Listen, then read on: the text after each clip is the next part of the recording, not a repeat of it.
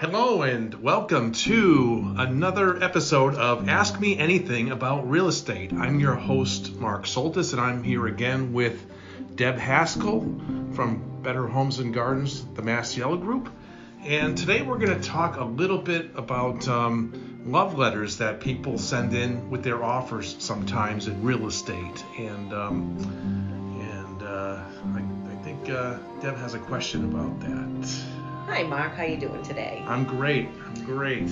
Yeah, so I hear that some people want to give letters to the seller, hoping their offer would be picked over somebody else's, and I'm not sure if that's a good idea.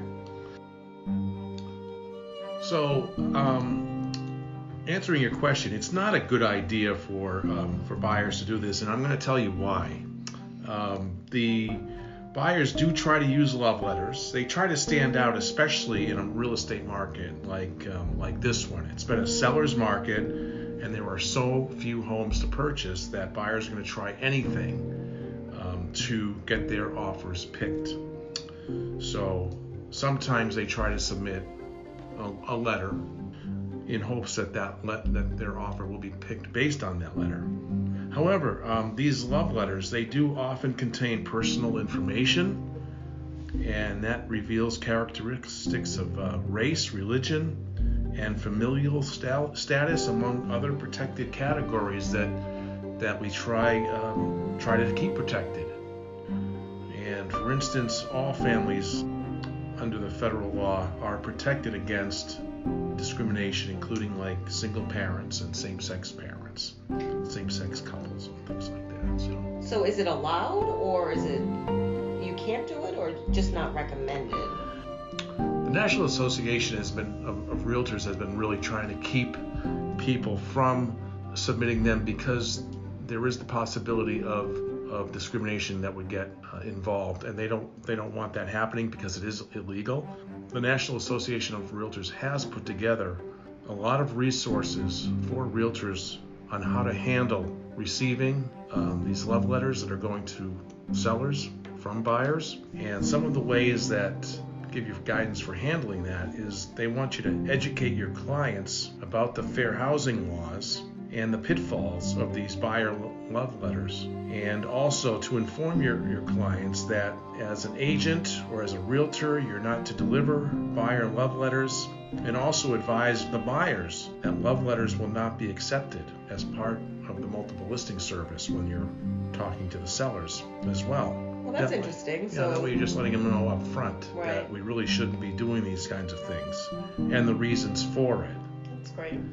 Um, we also like to remind our clients that their uh, decision to accept or reject an offer should be based on obje- objective criteria only. It really should be on the terms of the contract, you know, what works best for them. Kind of gives everybody the the level playing field then. That's right, not getting involved with any kind of um, discrimination categories. Right. Uh, if your if your client uh, insists on drafting a buyer letter, just make sure you don't help them do that or even deliver it for them. As a real estate professional, you shouldn't even do that. Would other buyers know if this was going on? Would uh, uh, other buyers wouldn't know about their competition, perhaps submitting other other uh, letters, but again, um, it shouldn't be encouraged. It shouldn't even be um, put into play. So, So even it's frowned upon. it's yeah, it's very frowned upon. Try to keep it out of the. try to keep it out of there even even as an agent try to avoid reading any love letters that have been drafted or received by for your by your client so don't even look at them yourself so That's just great. stay totally out of it That's some good information.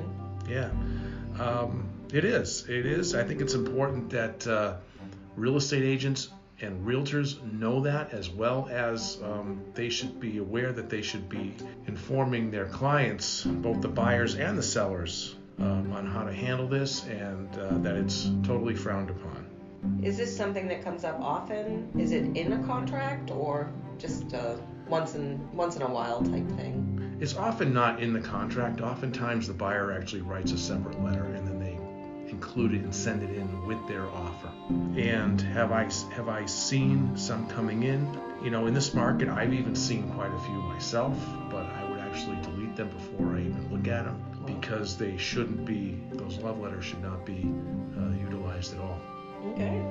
So that's the story about uh, love letters in real estate. Um, just try to stick to the facts, make your best offer in this market, and hopefully your offer gets accepted. And again, avoid the pitfalls of getting trapped into any kind of discrimination lawsuits by keeping those love letters out of the purchase and sales contract. Great. Well, thank you so much. You're very welcome, and thanks for uh, helping me with this episode. And uh, stay tuned for more. Look forward to the next one. All right. Thanks very much. Thanks for listening.